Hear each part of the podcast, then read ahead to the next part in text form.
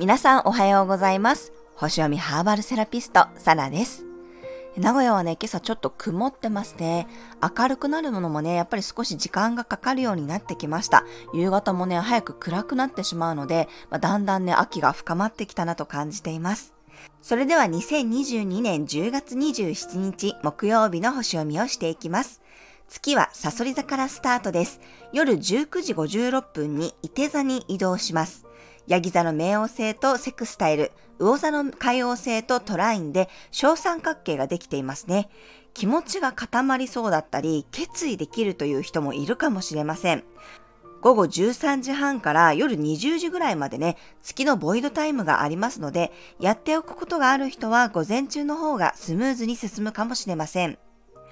覚悟が決まった人はね、後押ししてくれるようなサソリ座のハーブであるバジルやマスタードを使ったお料理がおすすめです。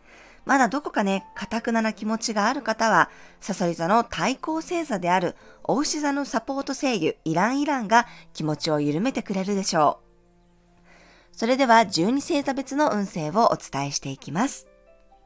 お羊座さん、今日は内側を見つめるような運勢、誰かから何かをもらったり譲り受けるかもしれません。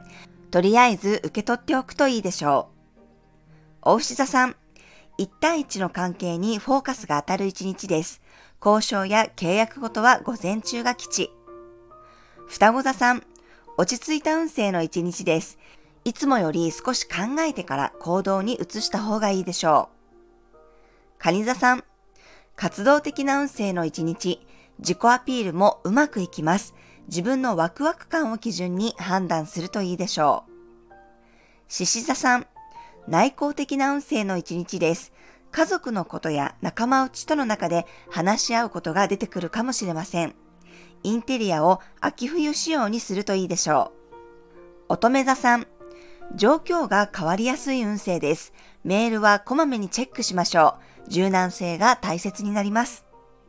天秤座さん、スローな運勢の一日です。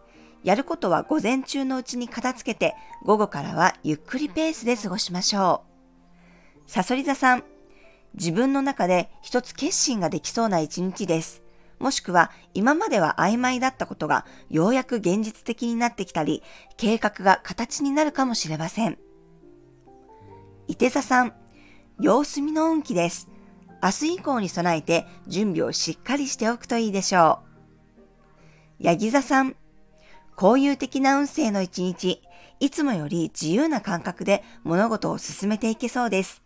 同期の人たちやグループの中でも自分らしさを発揮できるでしょう。水亀座さん、あなた流で爪痕を残せそうな一日です。いつもよりも野心が湧いてきて、結果にフォーカスできるでしょう。魚座さん、発展的な運勢の一日です。探求心が高まり、未知の世界のものに惹かれそうです。専門家の人の話を聞いたり、海外の情報を参考にするといいでしょう。はい、以上が12星座別のメッセージとなります。それでは皆様素敵な一日をお過ごしください。お出かけの方は気をつけていってらっしゃい。